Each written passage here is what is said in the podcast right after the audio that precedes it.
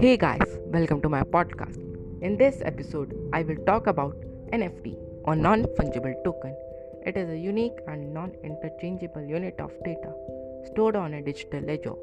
NFTs can be associated with easily reproducible items such as photos, videos, audios, and other type of digital file as unique items and use blockchain technology to give the NFT a public proof of ownership. Copies of the original file are not restricted to the owner of the NFT and can be copied and shared like any file.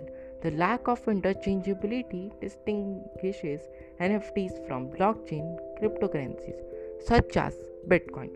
The first NFT project was in 2015 on the Ethereum blockchain and it has since grown to be a significant sector of the Western art industry.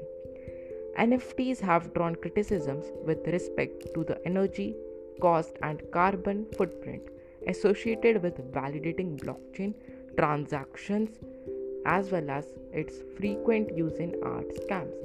Further criticisms challenge the usefulness of establishing proof of ownership in an unregulated market based on digital files that are easy to copy. Thanks for listening my podcast.